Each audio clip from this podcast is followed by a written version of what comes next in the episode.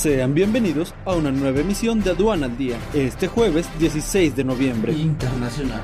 Cámara de Comercio Hispana de Estados Unidos celebra el nearshoring en México para evitar negocios con China. Bolivia y Paraguay interrumpen las exportaciones de plátano y piña en Argentina. España dona 2 millones de euros al mecanismo de financiación para la pesca de la OMC. Nacional. ANAM realiza adecuaciones en cruce fronterizo de Puerta México.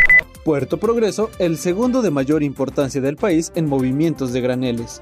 Principales puertos comerciales suman 84.1% en captación de aduanas marítimas.